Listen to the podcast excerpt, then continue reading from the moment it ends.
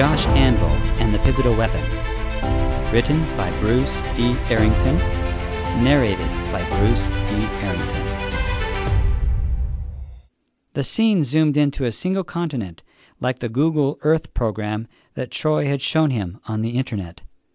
Large cities appeared, along with smaller surrounding villages. Josh thought he could see people, working or driving in machines sort of like cars, but very narrow, as if built for only one. Suddenly there was a great rumbling. The ground split open, and everything fell into deep crevasses. Houses, buildings, and people. Every village or city and everyone in them, all over the world, the same thing happened.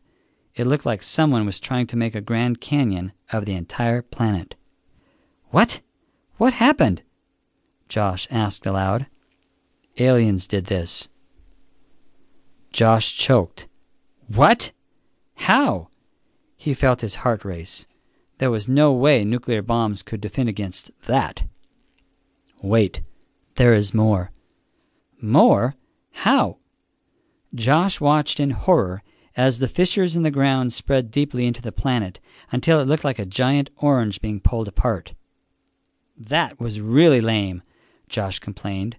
"The aliens got a big grudge against that world, or what?" "That was unintentional." Josh blinked. "How could that be unintentional?"